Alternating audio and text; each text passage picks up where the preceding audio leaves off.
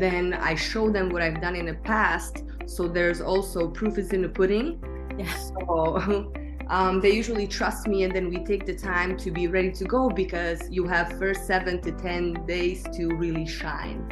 Hi, I'm Maud Leger, and this is the Realtors Conspiracy Podcast, where we crack the code to real estate success. Learn from top realtors, entrepreneurs, and innovators about how to grow your business as we discuss real estate success stories, mindset, processes, motivations, and the key to their success. Check out our podcast episodes every Monday to crack the code to success for your real estate business. This week, I'm speaking with Lenka Vavrek from Remax. This week's chat is all about keeping it genuine. Lenka shared how she would say no to business if it's not the right fit so that she can truly service her clients fully throughout a smooth and successful transaction. Because her key priority is her clients. Let's get to my chat with Lenka.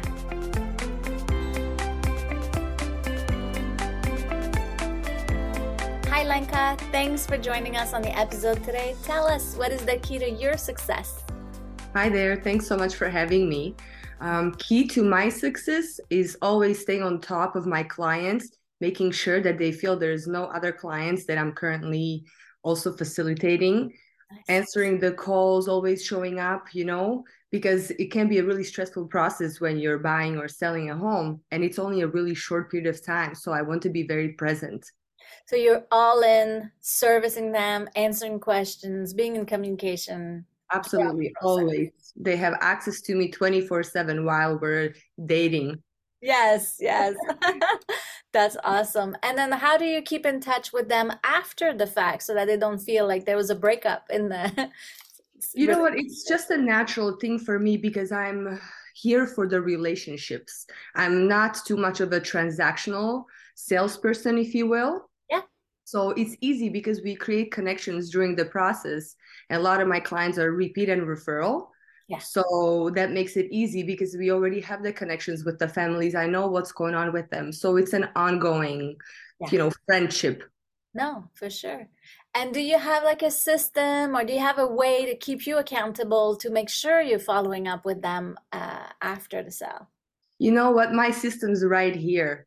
I I am not uh, very much of a type of a person that has like uh, foundations laid when you input systems in place and stuff like that. It just for me just kind of happens naturally. Yeah, nice. And what was a defining moment for you that you realized real estate is it? That I am good at it. That's what I'm gonna do. All of that. you know what I didn't really know too much about the real estate prior to me getting into the business. All I knew that I wanted to be flexible and work for myself.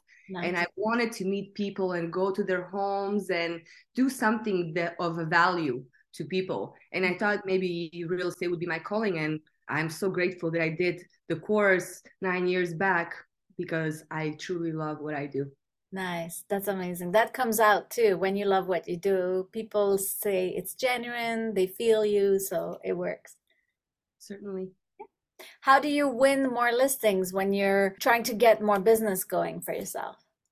So normally what happens I get calls from my for sale signs yes. or then I get referrals from my past clients or the clients from when I started are turning over and they're purchasing something else they're selling. They're usually upsizing at this point so that's just kind of like it goes naturally one hand with another.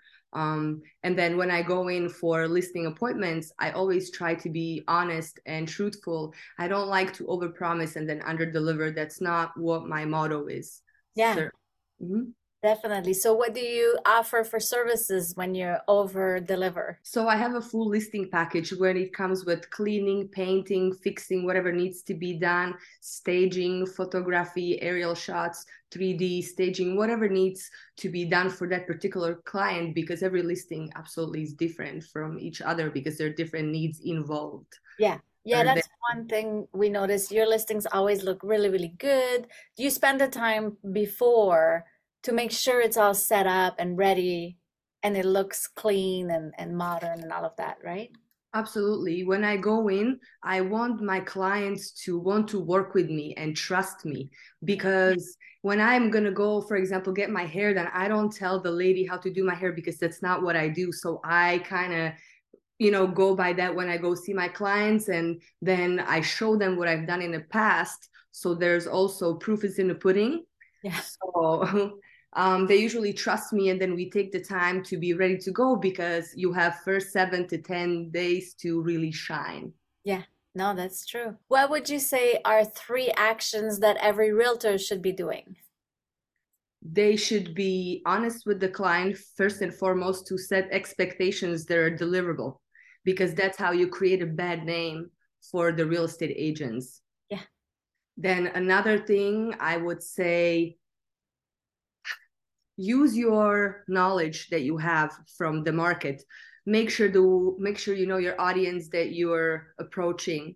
And then the third one make sure that the clients are detached emotionally now when they decide to sell home because they need to be able to accommodate showings. We need to be able to negotiate things. They need to be able to get okay with uh, feedback that's less than desirable sometimes right? So these are these are just more of an emotional side of the yeah. transaction, if you will.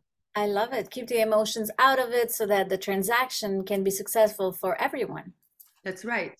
Yeah. You're almost like a counselor counseling. I think that's exactly what it is because people get nervous. Like I always put myself into their shoes and see how I would feel and what would make me feel better. And then I try to listen more than I talk so they know that I'm a safe space and that the best interest comes from within, not from other mm-hmm. you know kind of venues that push people to do real estate. Yeah that's amazing to say you're you're a safe space for them to trust you and feel like everything will go smooth from from your expert advice really. Yeah. That's the goal i think.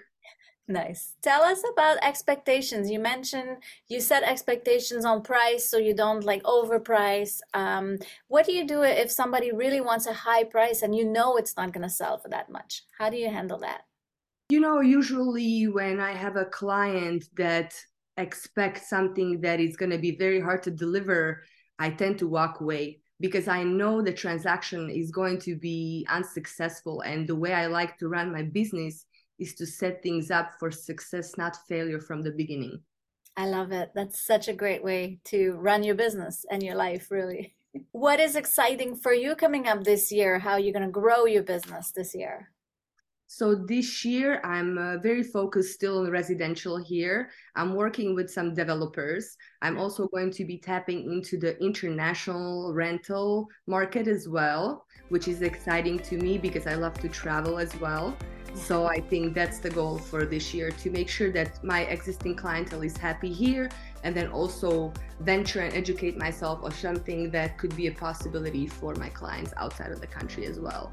Nice. That's amazing. Because you speak six different languages. Is it six? Or only. Four. Four languages. So you'll be able to help people so much around the world. That's amazing. I'm hoping so. Yeah. Yeah. And then tell us where do we find you? Where do we get in touch with you in uh, Google, I think it's a it's the best way. Everybody is on Google. It's a you know it's it's a vehicle that gets you to connected with the person that you look. So all you have to do is Google Lenka Vavrek, and right up on the top of the page you'll find my information and how to get in touch with me. Nice, that's amazing. Thank you so much for sharing that, and I'm excited to see your growth internationally this year. Awesome, thank you so much. Thanks for joining. If you enjoyed this episode, please share.